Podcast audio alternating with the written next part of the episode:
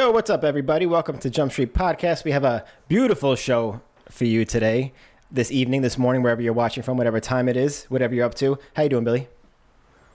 Bro, I just realized something. Nah, What? I gotta go. Ch- I gotta go. Ch- I didn't see that before. I was. I was No. trying to promote it. you want to just go topless? Just go topless. You've been doing the homie build challenge. Wh- Who's gonna change, me or you, at some point? I, I, I could change. It doesn't matter. I'll, I'll do it. I'll do it. I'll do it. I'll do it. But, but but let's let's let's, let's intro the show first. Okay. Uh, boy, this is embarrassing. you could have pulled that off without doing anything because you can't really see it right now.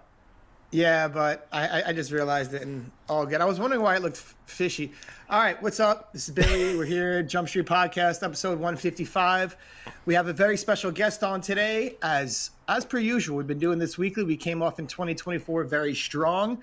Uh, we have Zack Savage today, so I'm looking forward to talking with him, getting into everything. We have a few things to talk about before the episode starts, but before we do, please follow us on all of our social media platforms. We have a Facebook, we have an Instagram, we have a YouTube page. You, you can subscribe, you can hit the notification bell when we have live episodes. We have an iTunes. Give us a five star rating and a review if you like what you're listening to. And we also have a Patreon.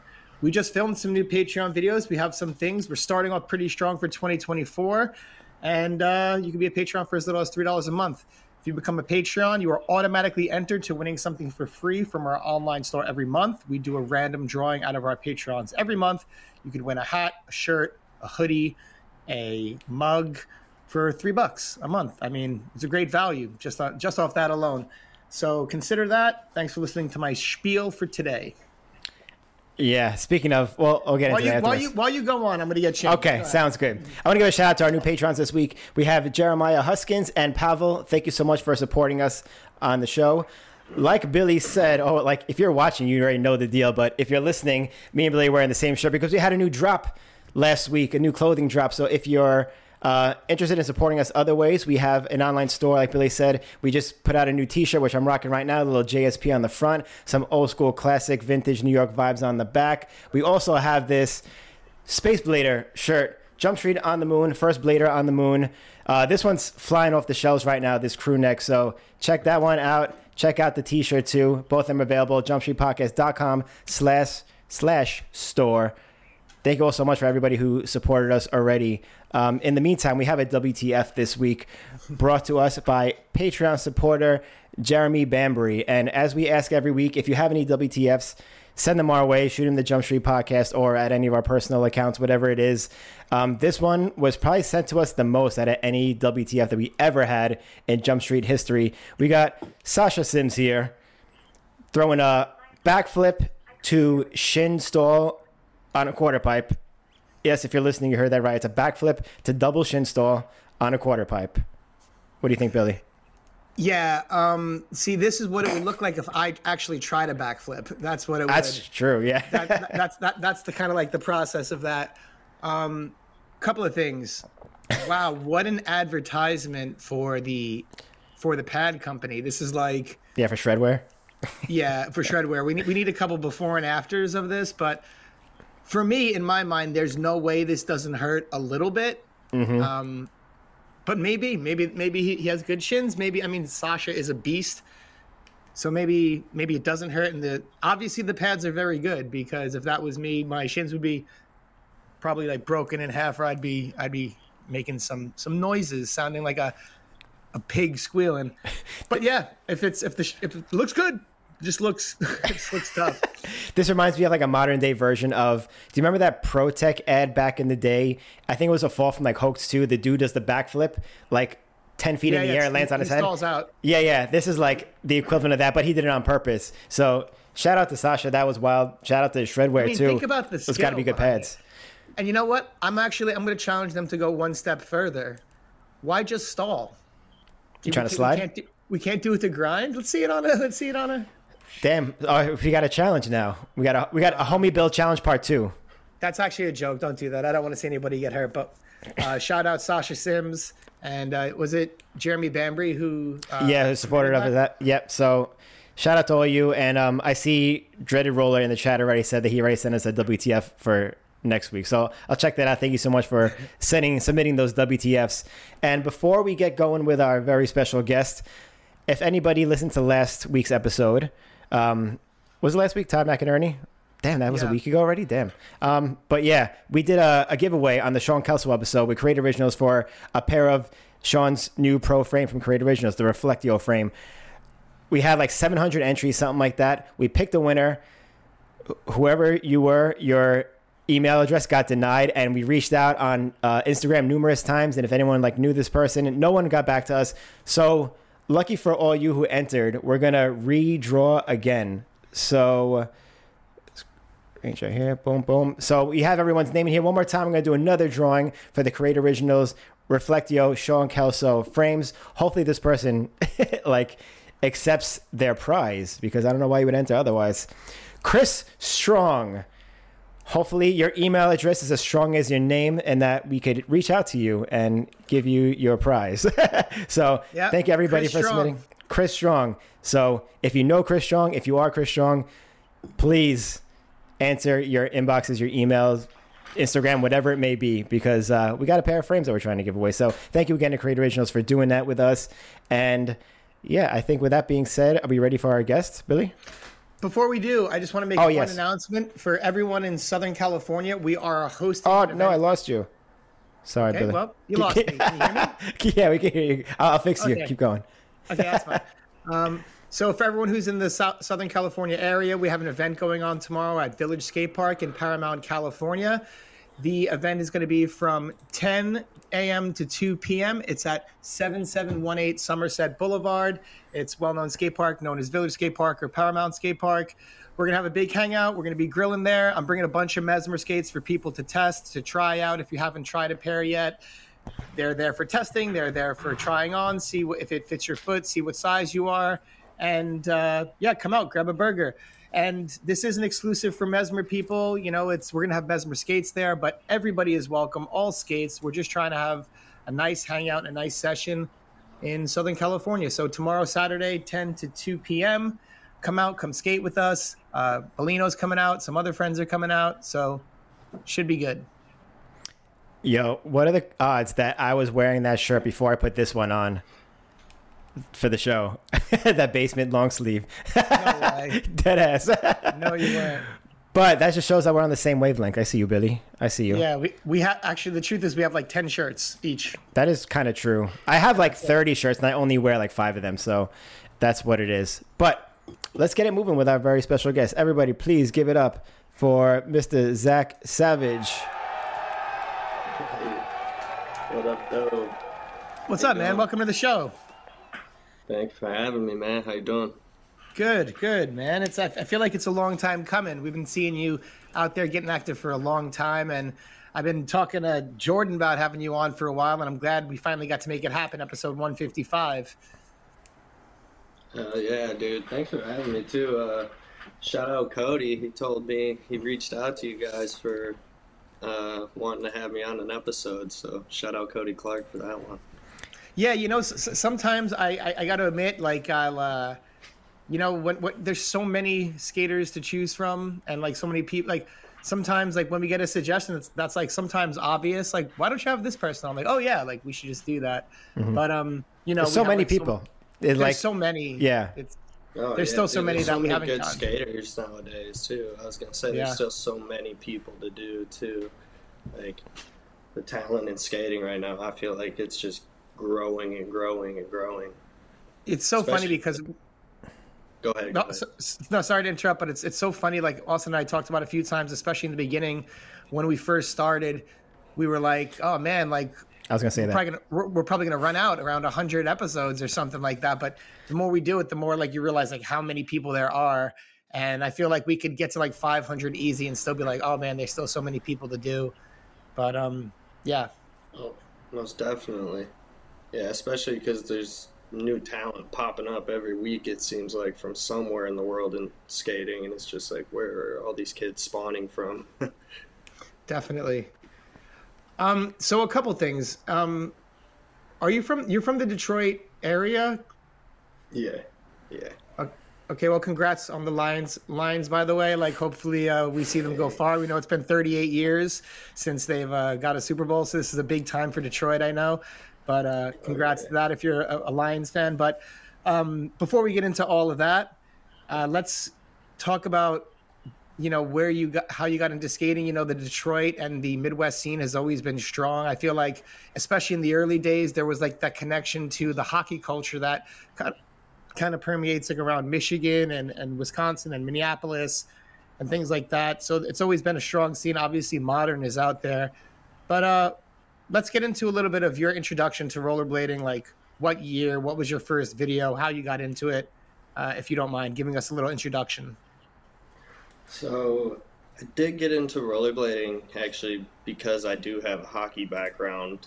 Uh, I learned to ice skate when I was 18 months old or something like that, and I Damn, wow. started my started my first hockey league. It was like a just like a little drop-in league for children, I guess. So then I was like three or four, and uh, yeah, so pretty much I just like grew up on skates, and then I was into skateboarding and stuff, and just randomly one day I was riding my bike down the street, and I seen this kid. He's still one of my closest friends to this day. Uh, his name's Nate. He was just jumping uh, a pair of like I think they were like T Rexes or something, like super old aggressive skates. They had, they look like the cheapest tiny like tiniest sole plates T-Rex? and ti- something like that. I never heard of that.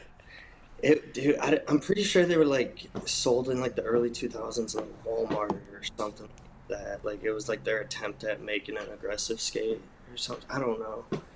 I don't know where they came from. I can see if he still has them. He might honestly, but uh, yeah, I just seen him jumping a piece of plywood on a cinder block, and I was like, dude, let me. Can I go get my uh, roller hockey skates and jump this with you? That looks fun.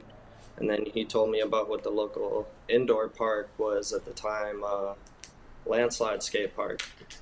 And I went there for my 10th birthday, got a pair of TRS Downtown 4s, and yeah, instantly I was just kind of able to like hit the ramps and jump and stuff and do 360s. And I remember doing a front flip into the foam pit my first day skating, and I was like, dude, this is way more fun than skateboarding is. Like, and yeah, I just kind of fell in love with it from there. Wow, that's that, that's crazy to think about that you started when you were 10 at Landslide. If I'm not mistaken, Landslide was the one that had like they had one bitter cold or something, right? Um, Or maybe I I'm don't know if they mistaken. had a bitter. I don't know if they had a bitter cold. I think that was the one in Ohio, some indoor park. Vertigo? But, uh, Maybe you're thinking of yeah, Billy? No, no, I'm not thinking about that. That that, that it was a one that had one bitter cold instead of like Oh, the a bunch. BMX park. Yeah, but, but uh, yeah, that was just my thought. Whatever, not important. But it's interesting thinking that you've been skating since you're you're 10 because your skating kind of has that like vibe that's more traditional in your approach.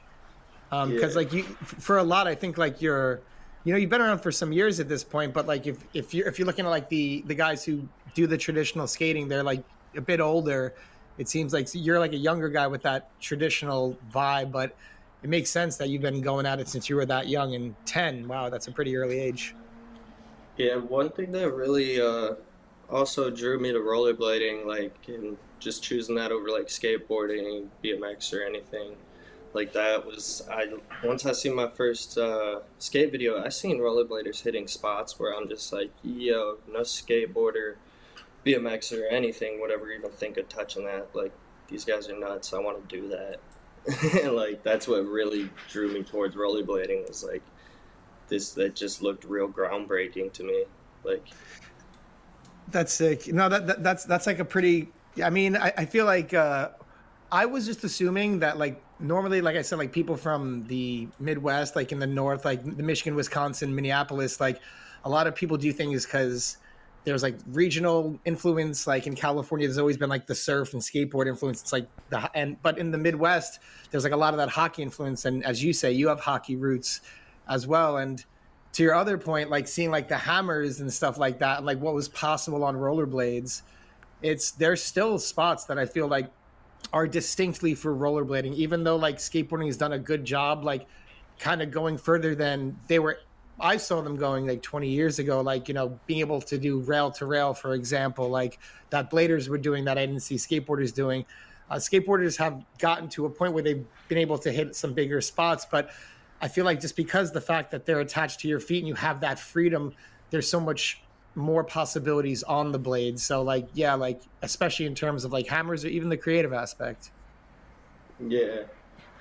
Yeah, I think there's like what really drew me to it is just like what you said, kind of seeing like rollerbladers hit huge kink rails and then just completely hop in the kink and not even going through it, and you're just like, dude, that is absolutely insane. And then yeah. I started skating in like 08 or yeah, it was 08 I started skating and uh that was when people were still just throwing themselves around for no reason, I feel like like just for the hell of it because they could and seeing how big and how crazy they could go like and that's really what was just like standing out to me. I was just like, yo, this is way crazier than any skateboarding I've seen at that time, you know? Definitely. Yeah. No, we, we, I was saying we spoke about on the show a few times how skating seems to be a lot more welcoming for newer skaters now because the style of skating isn't that like crazy hammer type of shit. But you actually started in the heyday of like hammers pretty much. And that is what drew you to it. And I mean, like Billy said, it does show when you're skating. Um, did you actually look at people doing like crazy drop rails, disasters, big gaps, and like, I can do that? Like, this is tangible for me? I mean, yeah, I have. Like, I feel like if anybody has done it could possibly be done again or and but like there's also like I also feel like there's limits to it. It's like some of the dudes like it's they just did it for the hell of it and then it's they're broken now and can barely even do a soul grind if they wanted to. And it's like that's not really worth it to me. I still want to be able to like do some crazy stuff, but I also like kind of like just know my limit to where it's like, dude, like if I actually get hung up doing this, what did I really kind of do it for? You know, like it's kind of just like there's a balance to it, I guess, in my head. No, totally. That makes perfect sense. I mean, you know, I feel like anyone who plays or dabbles in that world and that's the thing about blading that's cool it's a choice like you know you can and the same thing with other action sports or whatever it is called. Like, you know, you look at Scotty Cranmer in BMX, for example, he was just like known for doing huge things. And then he had like a really bad accident and wasn't able to ride anything like he used to. And it's, it's always tricky when you're trying to push the limits because you're taking the risk, but you don't want to end up, uh, you know, taking yourself out or hurting yourself. Um, so I, I, I, can I can agree. I think everyone should proceed with caution. Um, on that kind of stuff. But sometimes you just see a spot that's like made for it. Sometimes you see a spot that's like uh, inspiring. Like I, I don't know for you when when you were younger, uh, were you? So you said you were first skating at the park, but I, I see a lot of street influence in your skating. Uh, did you have any early influences in your street skating, like especially like from like the Midwest or Detroit area, or were there any like who were like your earliest influences? Honestly, I want to say my earliest influence in street skating was like Luke Naylor, like locally from Detroit was Luke Naylor. He's the first one to ever like pretty much fully take me under his wing and like show me the spots around Detroit. When I was in high school, he'd come pick me up from my house multiple times a week, and we'd go street skate and just drive around for hours. And pretty much, I lived at his house the entire summer, one summer, and yeah, so seeing him, and he was the also one of the other closest uh, to my age ever. I gotta say, like growing up, like even like traveling around to other contests, he was one of the only younger ones as well. So I kind of took a lot of influence from him and being with him street skating and uh, yeah, I guess like uh, other than that, it was like watching uh, Aragon sections or Bellino sections or Montre and just seeing how like clean they make big tricks look. Like they all had good style to them. Like it wasn't sketchy, like looking like oh my god, this guy's gonna die. It was just like fully dialed and controlled. Like, and it was on some big stuff back then. Like, and yeah, I feel like that influenced my street style a lot too, because it's I don't know, it just all looked so good to me when I was young, and I was like, that's exactly what I want to do is like those types of tricks and stuff. So, I mean, I, it's like take learn it in the park and then try to take it to the streets. You got to like find the right spot, and you'll once you find the right spot, you'll feel it. You'll know when the trick is there, and like there's. I feel like every skater has a list of tricks in their head that they want to do on a street spot, and they're just waiting to find that spot. You know what I'm saying? Yeah. You know, I, I actually I think like when, when you say like your influences and all that, especially in regards to style, it makes a lot of sense uh, with with how you do your skating, and I think specifically with rollerblading, like the style is really the X factor. Like, do you know what I mean? Like, because that shows your level of of control, and that's where a lot of the inspiration comes from to like what you're you're influenced by in skating. Uh, Montre is and even sometimes with like your i mean that's like a great person to look to get inspiration from because and i even like saw a lot of that in at the bitter cold this year with like a lot of like your like uh, you know Montre is known for like his really clean 540 tricks you were doing like yeah. some of like the cleanest like 540 tricks like the like obviously like off the bat like i'm sure this trick went all over like the blade community but the the 540 ttp across the sub box when i was there um and just like I think one of the things that stood out about it is just like the style of it and the position. Like that really go makes the difference between like what you like in skating and what you're inspired by versus what is just like eh, like you know what I mean because it shows the control. But um, yeah, that's in, it makes sense that those guys were your influences because it really shows in your skating. Yeah, I've always been inspired by like uh, also like the competitive side of skating too, like having modern and having bitter cold growing up like right down the street and being able to like just rewatch old bitter cold videos growing up skating and be like that park's right there. I'm gonna go learn how to do some of this stuff. It was kind of like motivating me to like learn. Like if i was like all right well if these guys are throwing these tricks in a contest and I would see who was winning them, like noticed who won the contest, and I'd be like, "What did he do to win it?" And then I watch what they did and stuff, and I'd be like, "All right, well, if I want to win a contest on this level, I got to be able to do tricks like that."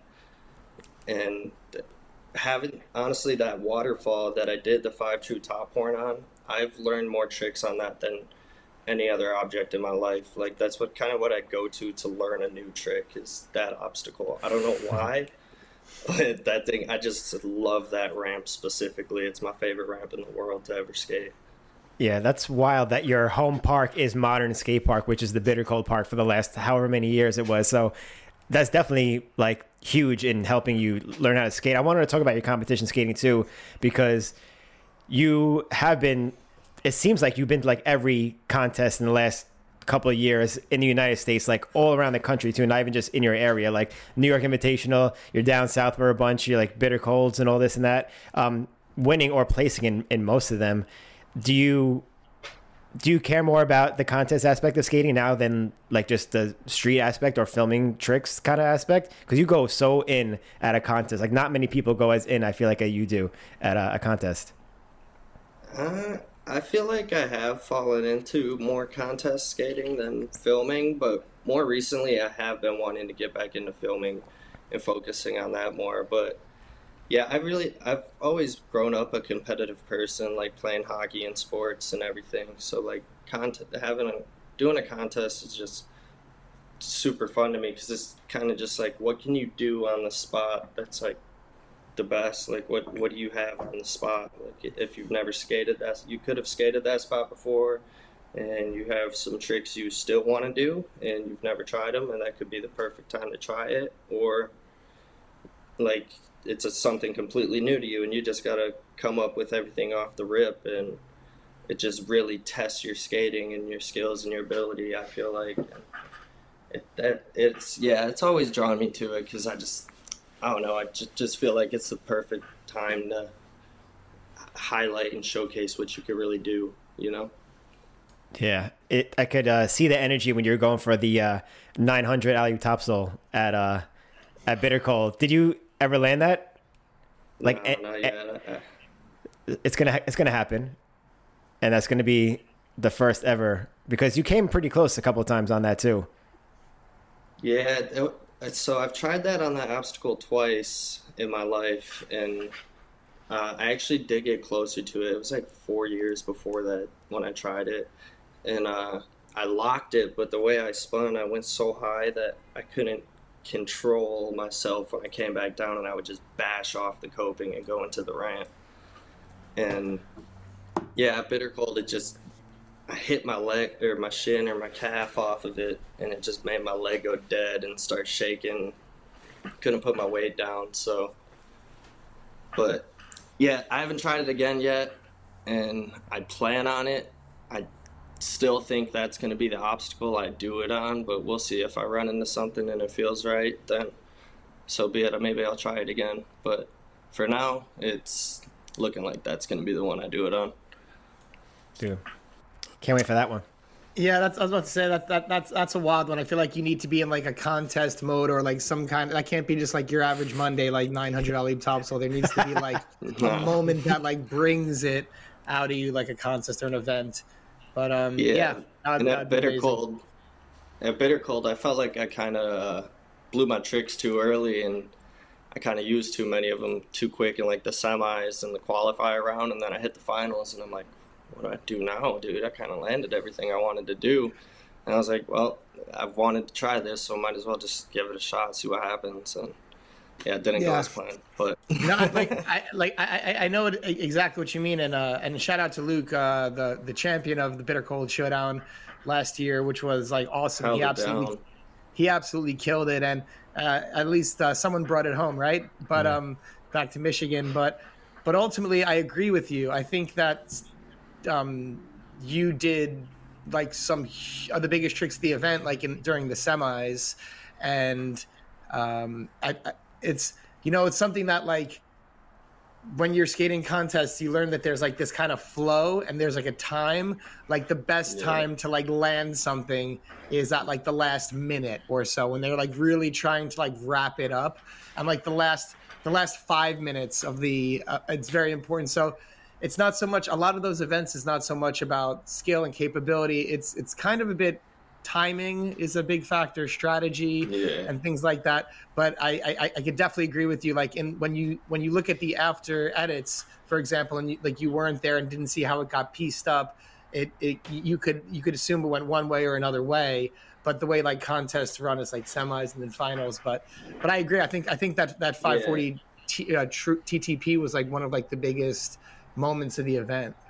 Mm-hmm. Yeah, because I've I've had a lot of people tell me like they feel like I should have placed at least at bitter cold and stuff, and I'm like, well, I don't think I like it's mostly people I don't think were actually there in person and actually realized that most of the tricks I land were in the semifinals and not the finals, yeah. and how some contests are run, the finals are completely separate from the semis. Like if you don't yeah. land anything finals, it's a completely different scoreboard than what the semis were. Right. You know? so, yeah, and that, yeah, that, that's, that's what that. I think that's why it's important for events to be clear from the from very beginning on how what the criteria for scoring is. Some events go like, uh, you know, the the first round, the semis, and the finals, and then everything is taken into account. You see that happen more frequently with like street contests as of these days. Like it's the, the whole day of skating gets taken into account. Um, but traditionally, it's been everything separate, and then the finals are the finals, and and that's it. Like I think otherwise, it's like a, it puts a you know, w- one way puts like a much tougher load on the judges. Like, you know, it's like you have to t- judge the entire day and all the criteria. Kind of, comp- so much. Yeah, mm-hmm. it compartmentalizes it for the judges. Uh, I think a bit makes it more manageable.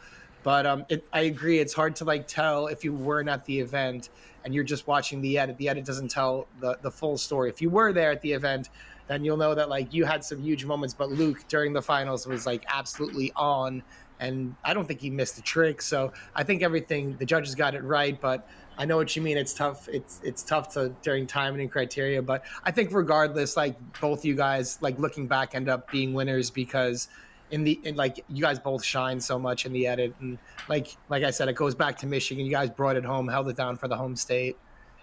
Yeah, I think it it felt really good to do that with Luke too, because uh, when we were younger, we lost Brett Urbis, and uh, that was like Luke's mentor and huge inspiration to me as well. And then I lost uh, Luke Grappa the year before Bitter Cold. So just going out there and putting on for the homies too. It's like, and one of us taking it home. That was such a huge moment. I feel like. Yeah. Yeah. Yeah. Rest Hundred in percent. peace. Rest, Yeah. rest in peace, Luke Rappa. You know, um, there, were- there were like, um, he was like right before he passed. I just like remember like I was seeing him like skating mesmers. I was so pumped. I was like, That's oh, good. I was like commenting on that stuff, and we, we were like really sad to, to hear that. So, um, yeah, shout out Luke. But uh, I mean, on the topic of Luke, I know is that escape behind you? Yeah, right up here. Because I seen Uh, you. Was it? I don't remember if it was in New York or not, but you like carry his skate around with you, and I was talking to you about it, and it's like kind of like still you're still bringing Luke to like all the all the events, all the sessions, the contests, and stuff like that. Um, you want to tell us a little bit about that because I, I feel like that was unique too. Yeah, just it's kind of like my good luck charm. Like me and him, we started traveling together, and uh, I don't. I guess just I it doesn't feel the same without him, you know. So like, I just bring him with me, and I feel like if I still have him with me, he's still out there at the session. He's there in spirit, and then these were the last skates I uh, skated with him, and he had. So that's why I wanted that skate from him specifically. But yeah, I just feel like having him there is like good luck to me. It's just still having my brother where it all started, who it came like. He's been probably my biggest inspiration in skating as a whole. Because when I first met him, he uh, I knew he was skating for a long time before this, but he lied to me and said uh, he was only skating for six months, and I was like, "This dude, is, this is some." I was like, "This is some bullshit. You are way too good to only be skating for six months." And that it like built a fire up under me, and I was like, "Man, I gotta get as good as this guy if he's bullshitting like that." or if he's not." yeah. Uh, so he's always been the one to like build the fire under me and like kind of like pushed me to my full limit, you know. So, yeah, I just feel like still bringing him along where it all started, who it all began with, and one of the reasons I go as hard as I do and compete like I do is because he's always been there by my side for it. So, I just don't want that to stop and the adventures to never end. Mm-hmm. Yeah. Absolutely, bro. And then, yo, I got to, yeah, huge shout out to you for that because it's, you know, I think to, to those of us who have lost friends, like, and, and lost friends in skating, I think, like, you know, uh, rollerblading does a good job of trying to, like, hold up those people, like, you know, like, um, who have a personal relationship with it, whether it's bringing the skate or having, like, a memorial event or, um, just just coming together for each other. It's, it seems like, in my experience, rollerblading does a good job of of doing that because we're such a tight knit community. So yeah, shout out Luke, and and that's awesome that you do that, man. Yeah, Hey, good job rollerblading. For doing that. Yeah. Uh, Thank- um, Yeah. yeah. seriously. Thank you to rollerblading and the whole community because, like, it's the only life I know, man. Like, I don't see myself ever doing anything else with my life. Like, I want to just rollerblade, have fun, and then maybe get myself in the position to put on another generation of skaters one day and keep this thing going. So, it's really Hell all yeah. I've ever dreamed of and all I'm trying to make come true. So, yeah. Yeah, man. Sorry. No, that that, that I kind of wanted to get on this path too because you've been definitely killing it in the last few years. Um, a lot in contests, but just in general, like your skating is awesome. You're always posting crazy shit on Instagram too, as well. And who are your sponsors now, by the way? Because I know you ride Gawds. Uh, Gawds, ghetto community, modern. Um, I'd say just Powerslide as a whole. They'd Powerslide hooks me up with some rack skates and rack wheels Oh, nice. and all that sometimes. And then uh, 50-50 has been sending me frames and let me test them out, see how I like them recently. And I've honestly been loving the. Uh, I think they're the prime frames with the metal cores and the plastic uh, sidewalls and stuff. I've been loving those. So we'll see what happens with that. Maybe join 50 50 if they're got a spot open. But so far, I've been loving it. So Yeah, that's But, awesome. yeah. Well, it seems like you, you are getting like the respect that you deserve. I feel like from a lot of skate companies and the recognition. I've heard a few people mention a few times about like showing you some love with like with like a god skate or something like that of some sort. Has any discussion ever happened with that at all? Or is that just like people speculating or just hyping you up that they want to see more of you? Um, I think it's more just hyping me up to see more of, like, uh, trying to get it to happen. But I have uh, had little talks and stuff, and we've been trying to fit it in line, see when it'll come along. But there have been little talks, and it should be coming at some time. So, dude, I'd love to see that. Yeah, yeah. You know, I, I was going to ask you like uh, how you originally got uh, hooked up or met Jordan and Frankie and everything with Gawds. Um, and I do think you are on the path to to going to going pro and doing all the right things. Um, how did you get hooked up with? Uh, how did you meet? Because I know you've been you've been in New York skating with these guys for a long time. You've known Jordan in the ghetto community for a long time. You've been with Frankie and Gawds all. How did all that connect? Um, so really, I just uh, went out to Bashi Pope skate off one year randomly because I was like 16. I never went to New York in my life, and so this is actually a funny story. I was at the uh, James Short Memorial in New Philadelphia, Ohio, and we just got finished skating the uh, contest and the best trick comp and everything, and we were all sitting around the bonfire. It was like me, Farmer, I think John Fromm, all the Detroit homies, and out of nowhere, Matthias St. John just pulls up. Like he wasn't there the whole weekend. Like just pulls up at like midnight out of nowhere. looks looks at everyone at the bonfire and just looks at me and says, "You get in the car. You're coming to New York." And I was like, I literally was like, "Get the hell out of here, bro!" Like I have my whole tent. Like I'm tired. I just skated a contest. I want to go home. He's like, "No, have someone take your stuff home. You're coming to New York." and yeah, I went and woke the homie up. Took told him he's got to take my stuff home. Went to New York. Literally got in the car, fell asleep, woke up. We're like, I think it was like the George Washington Bridge or some some bridge, and I just woke That's up. That's the one. Like, oh. mm-hmm. Yeah, I was just like, whoa, I'm in New York. I actually did that. and yeah, Dude, so I just ended up out there randomly, and then I went back out there after that and the only person I knew at the time was Bashi because it was his comp, and I was just hit him up randomly. I was like, "Yo, I want to come back to New York." Went out there and kicked it with him again, and then I just kept coming back for the uh, BPSO. Eventually met Jordan. Jordan, we were at uh, what was it? What year is it? At mm. the Woodward event that happened a few years back. We were at the first one of those, and we were all staying together, and Erod was in the cabin, and this one, Erod was still a part of Gawds. So he asked me if I wanted to skate for Gawds. And I was like, yeah, because I was skating for Razors at the time. And like, I already heard a lot of stories about Razors, and I still see them doing it to a lot of skaters to this day. But uh, like, people going pro and skating for Razors forever, never getting a pro boot. And I'm like, man, I don't want that to happen to me. Like, I want to pro skate. That's a big goal of mine, you know. So I was like, yeah, God sounds like a way better opportunity because it was also like a smaller team at the time. It was like a more select team, I guess. And like I, I gotta say, in 2015, so many people skated Razors and were getting free skates from Razors. You didn't know who actually rode for them who didn't. So I was like, man, this helped me stand out more as a skater, and also I feel like I fit this brand better for myself personally.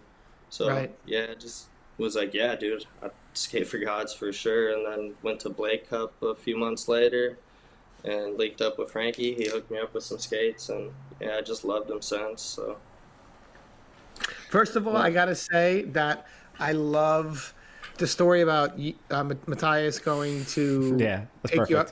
Like, yeah, that's like this is that's that's the reason why we have this podcast and hear stories like that. um, but um, it's and look what it led to. It led to like you like going on like down this path, like this like butterfly effect situation where you like meet Erod, yeah. get introduced, like, and now it's years later, it's contributed to like where you are and what you're pushing towards.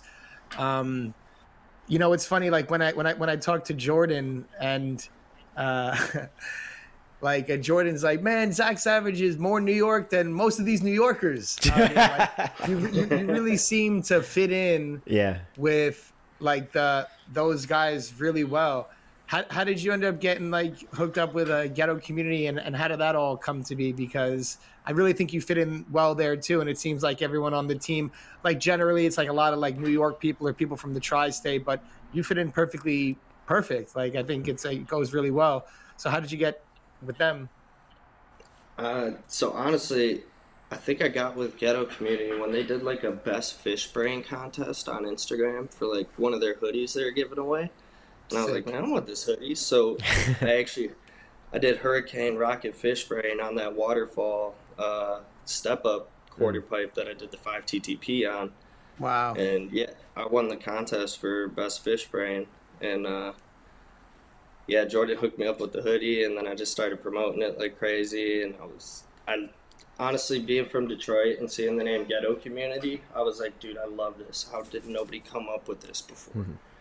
And I was just like, yeah, it kind of fits. But getting close with them, it was just like getting uh, going to BPSO, and Jordan would just film me randomly, and then. Uh, send me clips and we'd start talking and stuff, seeing what events we were going to together, saying we want to film with each other and stuff. And then I just fly out. Like Jordan just started hooking me up regularly with ghetto community stuff, and I started flying out there, filming street sections with him. He's pretty much welcomed me as family, and same with everybody else on the ghetto community team. Like it just feels like a family instead of a like a skate team, you know. That's how Jordan Yeah. be. Jordan Jordan looks at every Yeah. all of us as like family too. Like uh, definitely good vibes coming from Jordan and the ghetto community people too. And I, I feel like people who don't really know you would see you as like a New Yorker kind of, you know, the way like you fit in seamlessly with like them. Not that Gawds like a New York company, but like you just seamlessly fit in with like Gawds and ghetto community too. Like it's just like a perfect match. It seems like, and the synergy seems well too with you guys as well.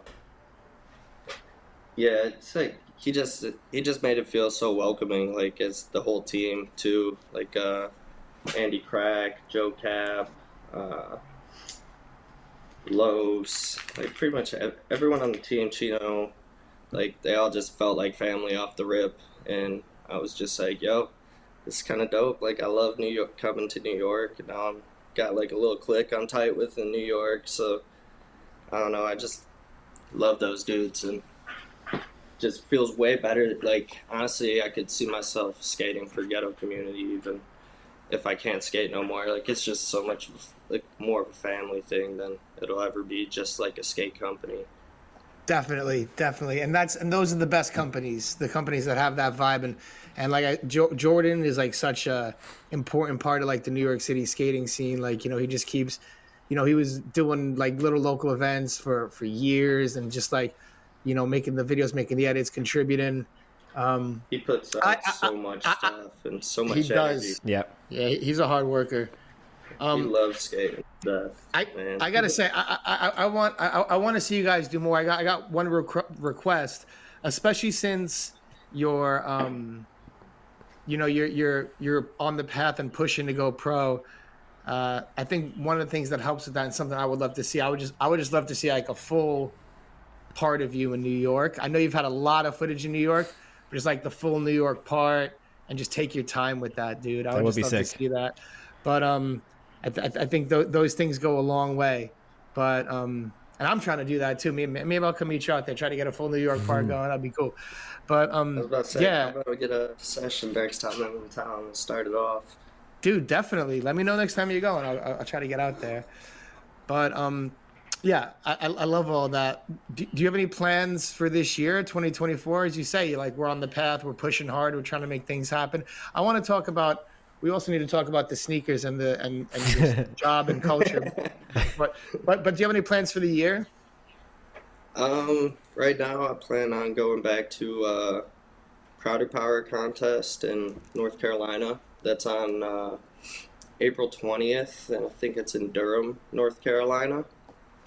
Because I won that one last year, so I want to go back to defend the title at it this year. Mhm.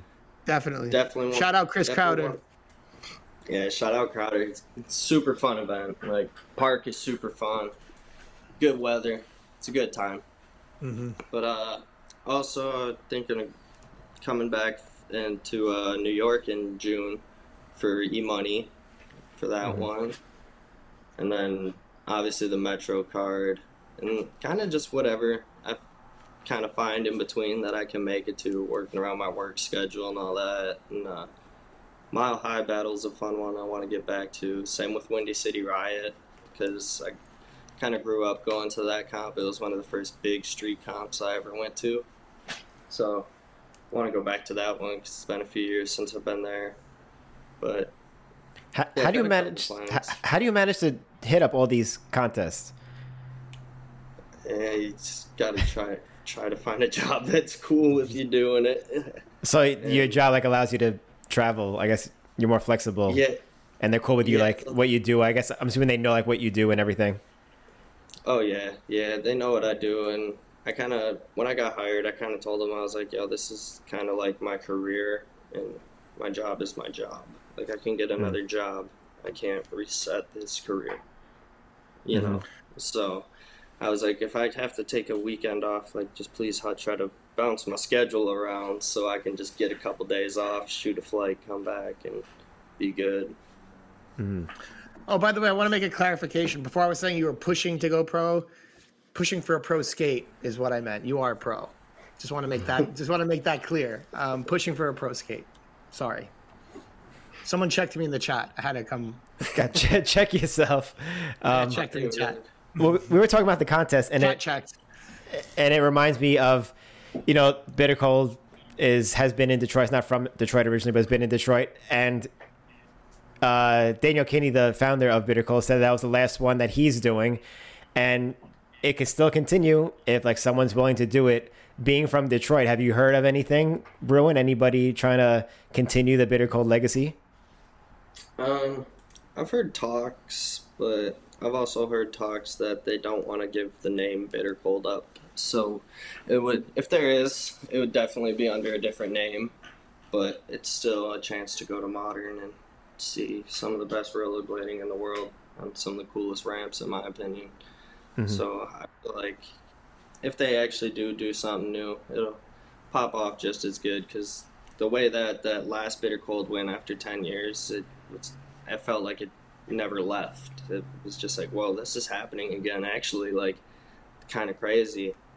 But uh yeah i think after the turnout of this uh, last one that they'll definitely try to get something going again. I've heard a few talks about them wanting to get something going again but we'll see what ends up happening with it all There, it would be so hard for there to be a contest at Modern and not out of habit call it Bitter Cold. right like just out of habit, I'd be like, "Oh, you going to Bitter Cold? Oh, I mean this contest instead." Like it would be so it's so ingrained into our our minds that Modern is like the home of Bitter Cold. You know? yeah yeah Yeah, I, I, I feel like you would. Ha- I feel like it would have to be like some play on it without like directly calling it bitter cold. That'd be cool. Yeah. yeah. Yeah, but then again, I think uh, some of the talks they were having, if they do do it, it might uh, be in a different month or something like that because of Winter Clash being the same month. So we'll see what goes on with that. But Yeah. Um, let's let's get into your. Uh, so I'm, you know, maybe this is part of the reason the New York guys like you. Like, uh, you're. It seems like you're a bit of a sneakerhead, and from my Yeah. understanding, that has some connection to your job. So, um, would you care to get into that? um, yeah, I just do some shipping and stuff for Nike, shipping and receiving, and work with them at the headquarters. And it's one of the funnest jobs I've ever had. They've been some of the most understanding people like that I've worked for about my skating career and most willing to work with my schedule, make it work so I can make it to events or make it to contests or have days off to go skate and film and if I've come in injured a few times and they're like, here, just do something light for the day, like hmm. unbox clothes and hang them. And I'm like, yeah, I could do that. Hmm. And That's yeah, so they're just like super welcoming and friendly. And then plus, it's a discount on Nike, so why would you not want that? well, I was, Nike. about to, I was about to say at first, you, you, you, I was a little worried because it sounded like some like like you were doing drug dealing. I'm gonna be honest. Oh, you were like, you know, a little no, shipping, no. a little little shipping, a little No, it's- receiving, li- li- Importing, I mean? exporting. little. Listen, No. I don't do much. Little import export. No big deal. nah, Forget about it. nah, nah. Yeah, I was worried, but no, no, I'm just kidding. I'm just He was kidding. getting real New York on us. I'm It- But, did- did- um, I know Nike's like a big corporation and everything, and I know Nike has some like ties with skateboarding. Does anybody there like give you shit for being like a rollerblader? No, I heard people get uh you'll get some shit if you go to like uh Burnside and stuff still now that I'm out. Like I've still never pulled up to Burnside. I heard it's a shitty park with shitty Yeah. vibes and I have no interest of going there, honestly. But I heard you still can at some places. Honestly, me personally, I've never encountered it, like ever even growing up in Michigan really. So Mhm. I mean skateboards have always been cool, I guess, in my generation of skating, so Yeah, yeah. But I think, I think I think it comes thing- down to the individual anyway. You know. yeah, yeah, one thing Yeah. that does kind of suck is even though I do work for Nike, they still won't let let me in the SB park because I rollerblade. So that's what I was saying. Like, there's got to be some discrimination somewhere along the Yeah. lines with you working at Nike. Like somehow, even though they're super cool with you, traveling and skating and all this and that too. Like, there's got to be something in there, you know? oh yeah, yeah, it's still there's still no Nike rollerblading as a thing. So I don't think they're supporting it like that. Let me use their facilities. So Should be like, damn, Nike used to make rollerblades in the '90s. What's up? Let me in. right. yeah, Yeah, I, think, I think I think it's just like the uh, corporate corporate interests. Like skateboarding works well with corporate interests, and rollerblading not so much. But blading Yeah. is ours. Yeah, That's the cool thing. No one owns us. yeah, yeah. exactly. Skateboarding can't say that. Um, you- But I- um, sorry. I I was gonna say, I noticed that you did something cool um, this past Thanksgiving. I saw that you posted a really cool video on your Instagram of you skating in a parade float mini ramp. Well, that's what it looked like anyway. I never like got into the details with you, but it pretty much looked like a Thanksgiving Day parade, and it was a mini ramp like on a truck that was moving through the parade, and you guys were skating on it. That's awesome. For anyone who hasn't seen it, go to Zack's uh, Instagram page to check it out. But can you like shed more light on that, how that whole happened? Because that's cool showing rollerblading to the public eye in a different way that either none of us have ever seen before or thought of before. Because that's really unique. Uh, that was we do that every year. I think Modern has done it for almost 20 years now. But yeah, they have a half pipe float that goes into the Detroit uh, Macy's. I think runs it, but the Detroit Thanksgiving Day Parade, and we get to skate the float, get carried through the city. Uh, show off skating like there's actually one section i wish I, I tried to get a video of it but there's one section of the crowd when you go by and every year they have these signs that say spin or do a flip or something. And yeah people it's just like a detroit tradition like everyone knows the half pipe float and stuff. And yeah it was the first time i ever got the chance to actually film it because usually when we do it thanksgiving in detroit's like 20 degrees outside you're not pulling your Mm. phone out and recording something when it's less than 20 out and you're on a moving ramp and all the wind and stuff but yeah it's a it's a fun thing that we get to do. It's a little sketchy because when the ramp is moving it takes a second to get used to it or when it's not moving and then you're mid run and it starts moving on you it give you a little jolt. And yeah that takes a little minute to get used to but for the most part you get used to it pretty quick and then it's not the widest to be able to grind but you'll figure out grinds and just do stuff that people like to see because the one cool thing about doing it is you could just do the same line all day because you're seeing new people every 30 seconds as you're going down the parade line so Mm. you don't really got to switch much up just get yourself a solid line and people enjoy it Nah, that looked like the sketchiest thing ever. Honestly, like um. You just added so many things to my mind. Yeah, go ahead, Billy. But like Yeah, as you were there's talking, no there's no barrier on either side. It's You thin, fly off the it's- side. It's it's, moving. It's freezing cold. yeah, Um, all of those aspects seem just like way tough, but you're still like pulling off tricks on it. Um, did they? how long has that tradition been going? Do you know? And like, how long have you been a part of it? And also, have they always had rollerblading be a part of that, or is that like newer? Um, I think it's been a tradition for like 20 years almost or something. I wanna Wow. say. It's been- Whoa. But I think it originally just started with skateboarding, and then they had everyone. We got BMXers, scooter riders, skateboarders, everybody, boys, girls, like everyone's on there. Sick. So it's like it's a really sick thing. And uh, what was sorry? What was the other part of the question you asked? Um, so how long have they been keeping like the rollerblading aspect? Of, has it been since Oh, the twenty year tradition it's been going on, or is that like a newer addition?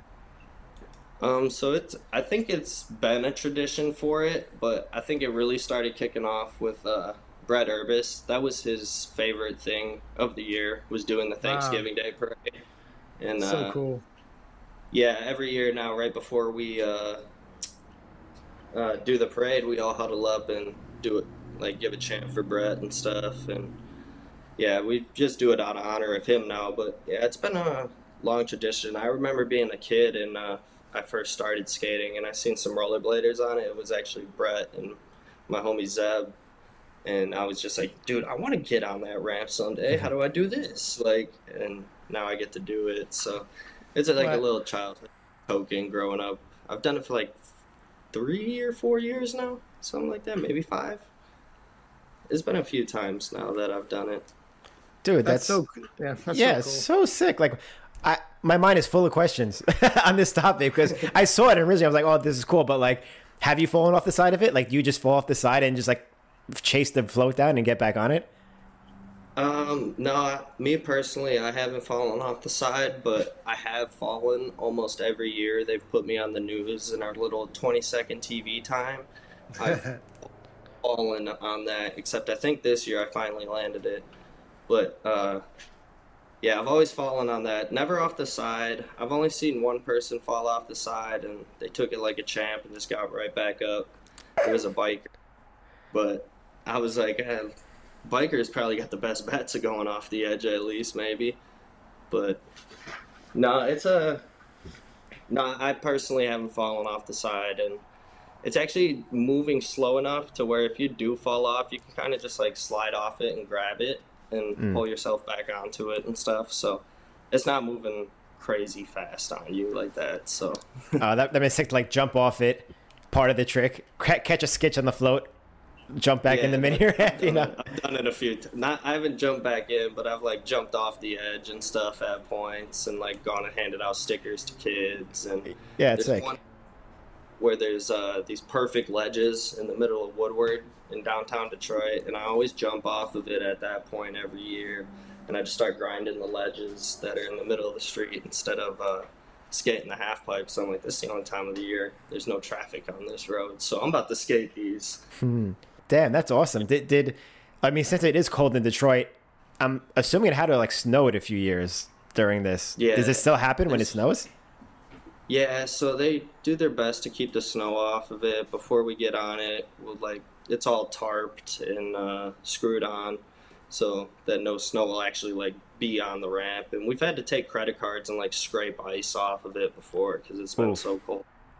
But yeah, I remember one year I tried to skate it in some brand new skates, and it was the worst decision I've ever made in my life because it was like 10 degrees out or something, and my toes just felt like they were punching the front of the skate the entire day.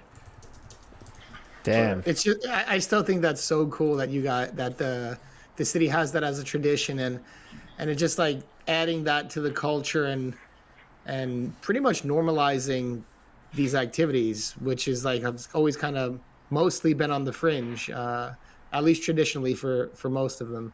That's really cool. Mm-hmm. Yeah, it's, it's sick. Like I think it definitely gives an opportunity to give kids that have never seen maybe rollerblading or scootering or skateboarding done like that a chance to see it and maybe be inspired by it and go to modern and try rollerblading. So Dude, where, do, where does the mini ramp mobile go when it's not being used? In the, is it like the Oscar Mayer Wiener mobile? It just drives around the country? no, no. Uh, I think the Detroit Parade Company or something like that. They keep it in. They got like a yard or something. They keep all the floats in. Oh, that's not fun. And, uh, Yeah, modern does have another portable half pipe. They call it the taco, and we've skated that one. Skated that one at like Vans Warped Tour before. That one is uh real fun. Yeah. It was uh, it's a little sketchy over ramp because this one's completely metal and it like has hydraulics that like fold the quarter pipes inward, so it's like on a trailer and stuff. It's a little sketchier, but it's fun still. Yeah. That's a cool concept, though. I, I dig it. Yeah, Uh, modern definitely has some stuff that changes the game and like aspects of where you can display skating. I feel like. Yeah, I would love to see that more often. I mean, that would that's a good way to expose rollerblading to the masses, to the public, because we don't get much TV time or anything in like the public eye at all. So to get the opportunity alongside other sports as well, like on something like a Thanksgiving Day parade, even if it is like local, but like mo- more cities around the country or the world could do something similar like that um, in their hometowns and, and help spread skating and open people's eyes. You said you grew up watching it and you're like, oh shit, I want to skate that one day. And, and now you are skating it. And I'm sure there's kids out in the audience doing the same thing now. Five, ten years from now, they could be doing the same thing too. You could be skating next to them on the mini ramp on the float, you know? So Yeah, it's, it's I pretty hope- awesome. I hope to see it one day. That'd be sweet. Hell yeah. Uh, before we move on to, to guest questions and everything, I got to ask you about your name because you have like a nice little stage name, Zack Savage. And Austin, as we know, Austin's really good with pronouncing names. and- I can pronounce that one. names. I can He's an expert on names, I think. What? Where did Zack Savage come from? Um, so when I was young, I still used to sign up for contests with my real last name, and I got a real long Polish last name, and does not sound like what it looks like. And I was just like, man, people, people are butchering my last name at contests. So uh, Luke Rappa, he actually pieced together my last name and was like, Wascavage, Savage, and I was like 13 or 14, and he just started calling me Zack Savage, and I'm like, dude, I like that, and that's easier to remember than my last name or trying to pronounce it or something like that. So I was like, let's roll with it. And yeah, I've actually, it was so funny. Uh, so my Facebook is my real last name, and someone tagged me in something to Jordan Baez, uh, the dude from Ghetto Community, and he, they tagged me in it, and Jordan was like, who is this guy? I don't know him. And I'm like, dude, yeah, you do. Look at my profile. and he was like, bro, what? I did not know that wasn't your real last name. I thought that was hilarious because this is like two years into knowing him too. wow, I'm actually, I'm actually, I'm actually glad you asked that question, Austin, because um, I thought that was your last name, Savage. Yeah, I was. Nah. I, I knew it couldn't have been your last name, but I, I remember Oh. when we were gonna have you on the show. I went and I looked you up on Facebook. I'm like, where does it say his real last name? And I was with my girl at the time, and she looked at it. She goes, "Oh, I think she said it's Vosevich or something like that." And she like I was- just I was gonna say, killed don't- it. don't- don't- and I'm like, what? Oh, I fucked up. I was gonna say, don't, no, no, I was gonna say, don't say it, uh, Zack. Don't say it yet. But we should, we should have a fun game. We should spell it out real quick. Austin could write it down, and then we'll all watch Austin try to say it. well, I've seen it already. I, I've seen it already. So, but is that how you say it? Something like that? Uh, not, Vos- not pretty. Uh, Vosevich? if you say it in Pol- yeah, if you say it in Polish, I'm pretty sure that's pretty close because the W's are V's. yeah, But, uh, it's Wascavage. Wascavage. Wascavage. Yeah, Okay. like Waskevich.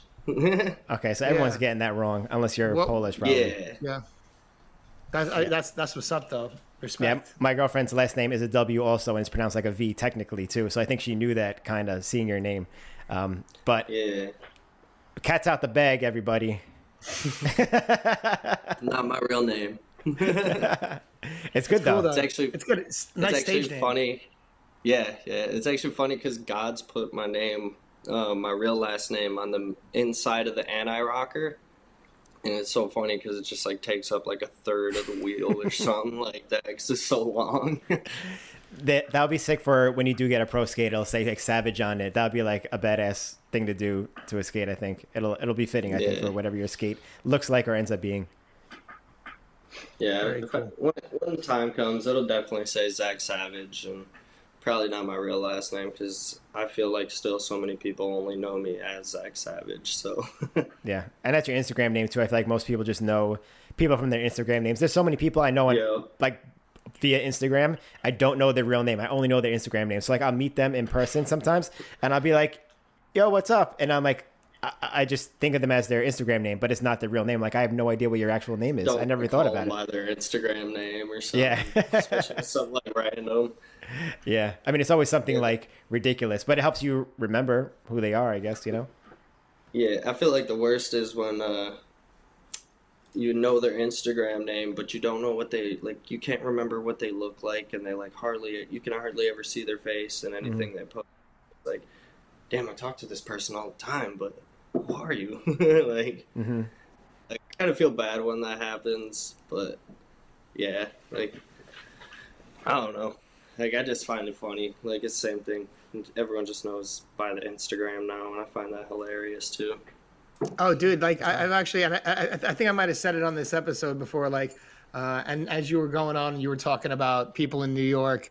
You're like, you know, Andy Crack, Joe Cap, Yeah. Chino. like these are like kind of also like the names you get like growing up in like Northeast, Midwest, West areas. You get like think urban nicknames, areas like- probably. yeah, yeah. I, they grow up calling me like fish and stuff like that. And um. I remember one one time years later, I was at a skate park in, in the Bay, and someone was like, "Oh, Billy, this guy's from New York. He said he grew up skating New York. He like knows a lot of people from New York." And I just was talking to him. I was like, "What? Who did you like grow up skating with?" He was like, "Ah, Murda, Fish," and I was like, "Oh, I'm Fish.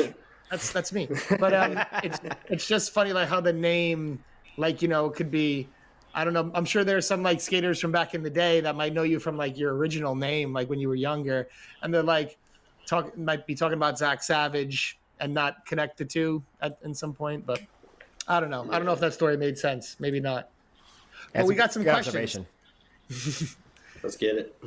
But we got some questions lined up. Before we do, I just want to give everyone a reminder if you're watching us live, it would be extremely helpful if you took the three seconds that it takes to just X out and hit the like button. Gives us a little boost. And if you're watching live, we found out recently like a lot, not of a lot of our listeners are our subscribers. I have no idea why. Again, it takes two seconds and it doesn't do anything to hurt you, it just helps us.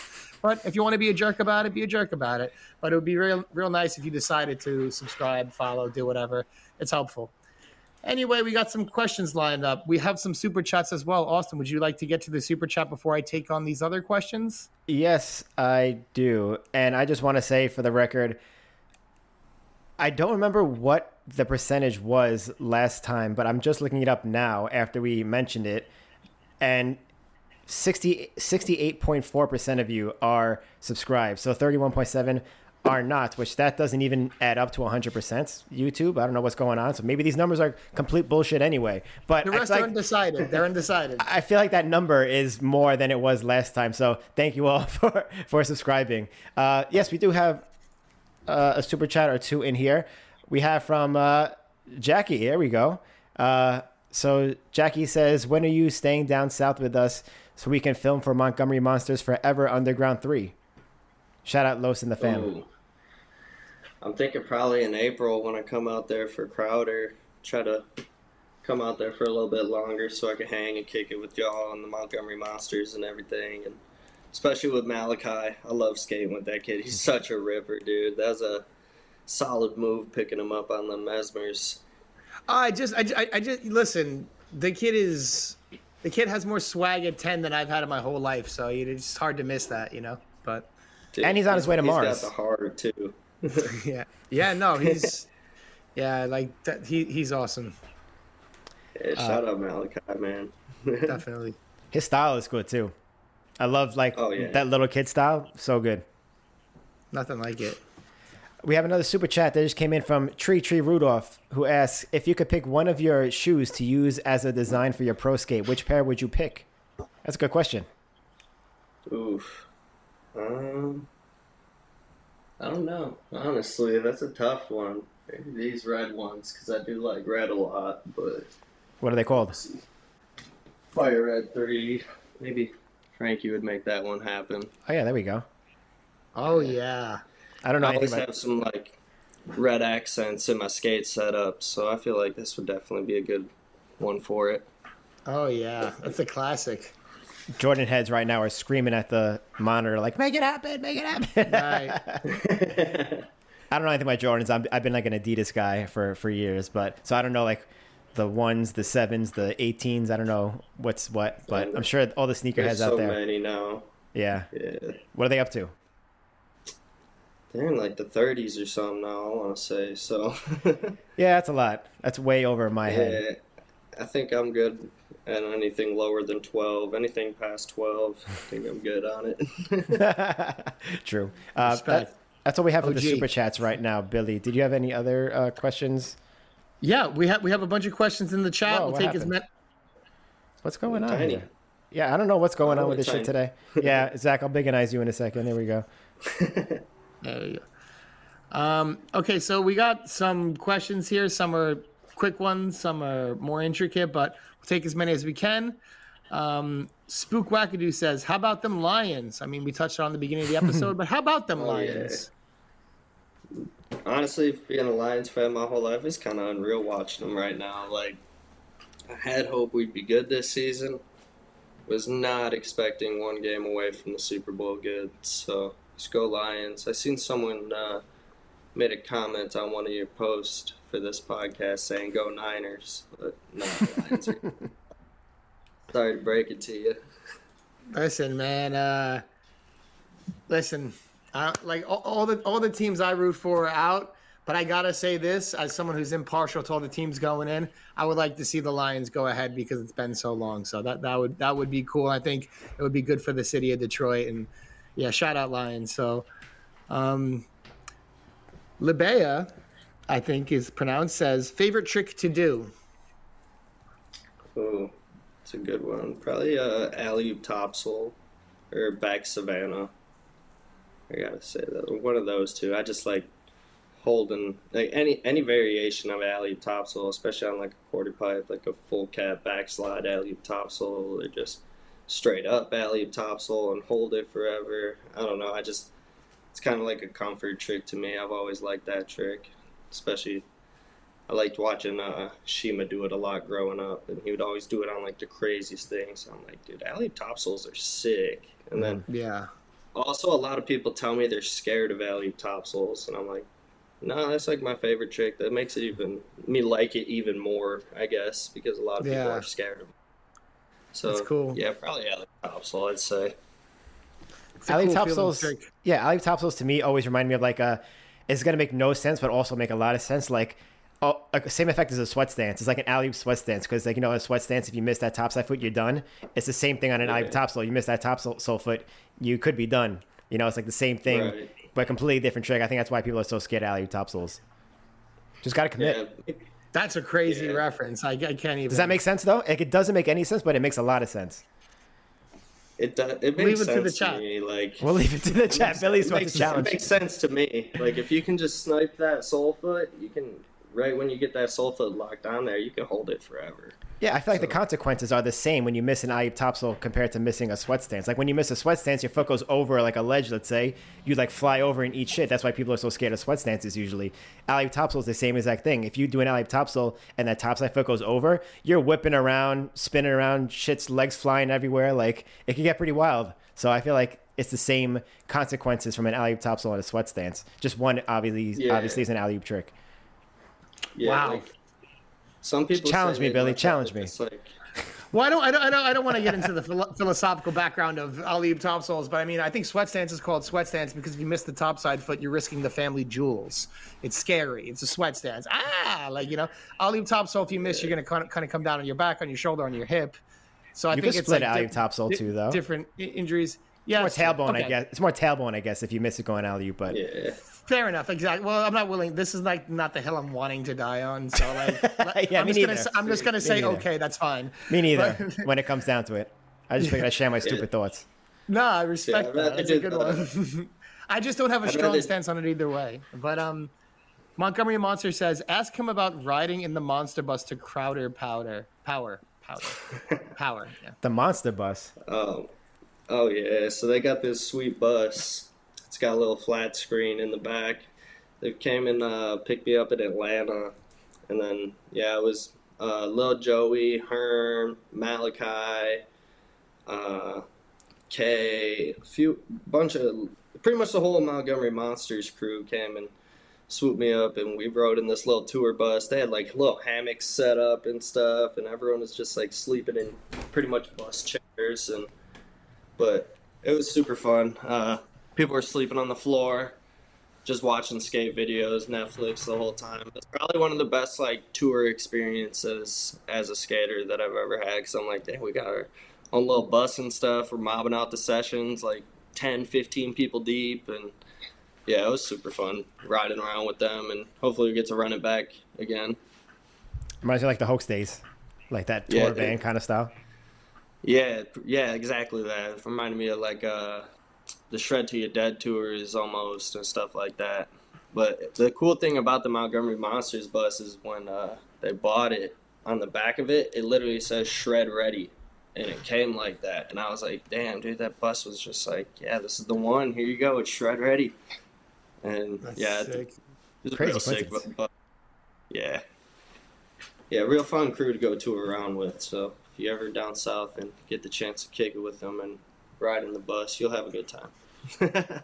That's that's that's the best part about skating. You know, taking trips with the crew. Um, I've done several with Austin, with the Kelsos. We've done some, and nothing like just getting in a car and taking a trip, and especially if it's a, a monster truck. That's super cool. That makes things way more fun. yeah, it's like Um, a little mini bus. It's sweet. Yeah, that's dope. Um, this is the last question we'll take. Um, Pedro Lazola says, I heard that you are interested in going to Tijuana for the Chupas contest. Have you ever visited Mexico before? And what do you expect from the event if you do attend? BTW, I would like to invite you all March 15th to 16th. Hell yeah, we're invited somewhere. Nice, thank you. Sweet. Yeah, I seen they uh I seen that contest of the past couple years and they set up some cool ramps, like make new ones every year out of PVC and no, I've, I've never gone to Mexico before to skate, but I have been wanting to go other places besides America and start competing in other countries and stuff. And that one, I was just like, yeah, that looks really fun. So if I can make it out there, I really want to go to it. But we'll see if I can get all the requirements ready in time, passport and all that. You need to take that 900 Topsoul International. Yeah, that'd be sweet. I wanted to go to winter. I wanted to go to Winter Clash this year, but won't be making it to that one sadly. So maybe next year I'll be able to. You would thrive at Winter Clash. I feel like that's right up your alley. yeah, that that yeah, vibe and everything. Right up your alley. Yeah, that that comp's it's still a dream to go to that comp one day. Still want to compete in it one day and have some fun out there. Looks like such a fun weekend. Every time I see it, I'm just like, man, wish I would have went. Yeah, uh, it goes. It's a big event. It's a good one. We have another Um, super we, chat that came in. we have in. one more super chat in that came in before the buzzer. Austin, you want to take it? DJD D says Uzak versus Broskow in a one-on-one puck. Who's winning? oh, It, do they That's do that? Is good- that a thing? One-on-one hockey matches? I mean, you could. You, there's ways to do it, yeah. Yeah, But one one net. know. You know. Oh yeah. I've never seen Roscoe actually play, so maybe I have to see some uh, Roscoe hockey footage, and maybe we could set this up one day. That'd be pretty fun, actually. Uh, He's there. There's like a little hockey edit of him in. Someone's gonna correct me on this champagne or something like that. There's like a little montage of him playing hockey before his section. So check that out. I'm definitely have to do Your that. boy's got moves. I don't know anything about hockey, but your boy's got moves. If- I, I, I also noticed you you answered that very politically. We, we, we, we, we, we have not got, received an answer. He has to see for himself. I don't, you, know, you don't know, man. You know, like- Okay, we're not getting one. We're not getting an answer. Dude, real quick, Zack, before before we go, before I went to Detroit for Bitter Cold, I asked you about the Pontiac rail, like the famous Pontiac rail in Detroit, the little rail that like IMYTA was and everything like that. And you never got to skate that?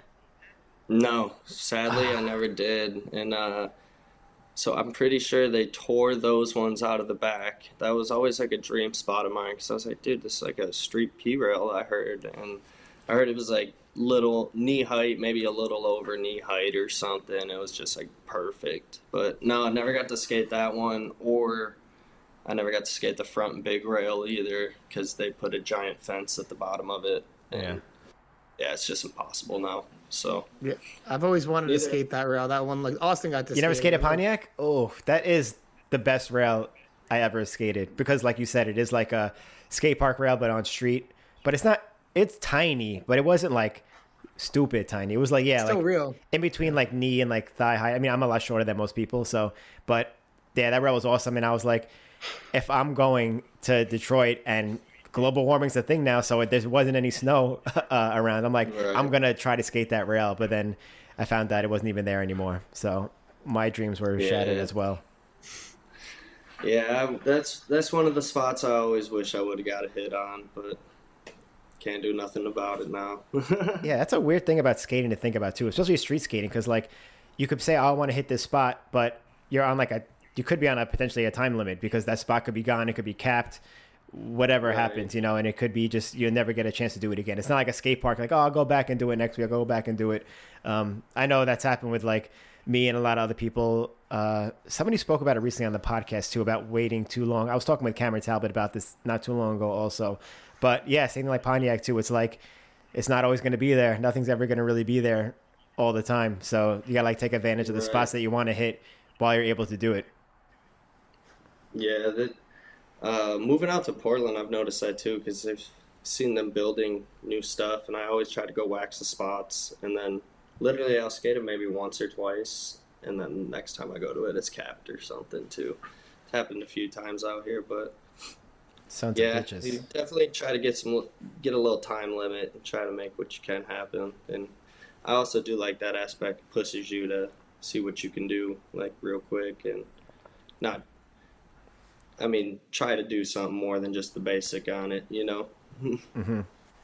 for sure. Yeah. Well, I think that's been a great episode. Um, Zack, do you ha- do you have any shout outs or words of wisdom or last words you would like to say before we let you go? Um, shout out Gawds, shout out Modern, shout out Ghetto Community, shout out Finlay Hats, shout out Luke Rappa, shout out my family, and honestly, just go out there, have some fun, do some slides on your skates, and just enjoy it because it's the best thing that I've ever had in my life. So maybe it could be for you guys or everyone out there as well. So yeah, just have the most fun that you can and do your thing. Hell yeah. That's what's up. I love that. Zack, thanks for coming on the show. Thank you all for watching. Hopefully, Zack, get to see you somewhere around the world soon. Um, Hopefully, see you all soon for sure. yeah, I want to make it a crowd paddle. I'll try to make something happen with that. But thank you all for joining us. Stay tuned for the next episode. We have another one lined up for next week. Check out our new gear. JumpStreetPodcast.com slash store. We got some new gear there. Check it out. And uh, yeah, we'll see you all on the next one. Peace, everybody. Awesome. Peace. Thanks for having me, y'all.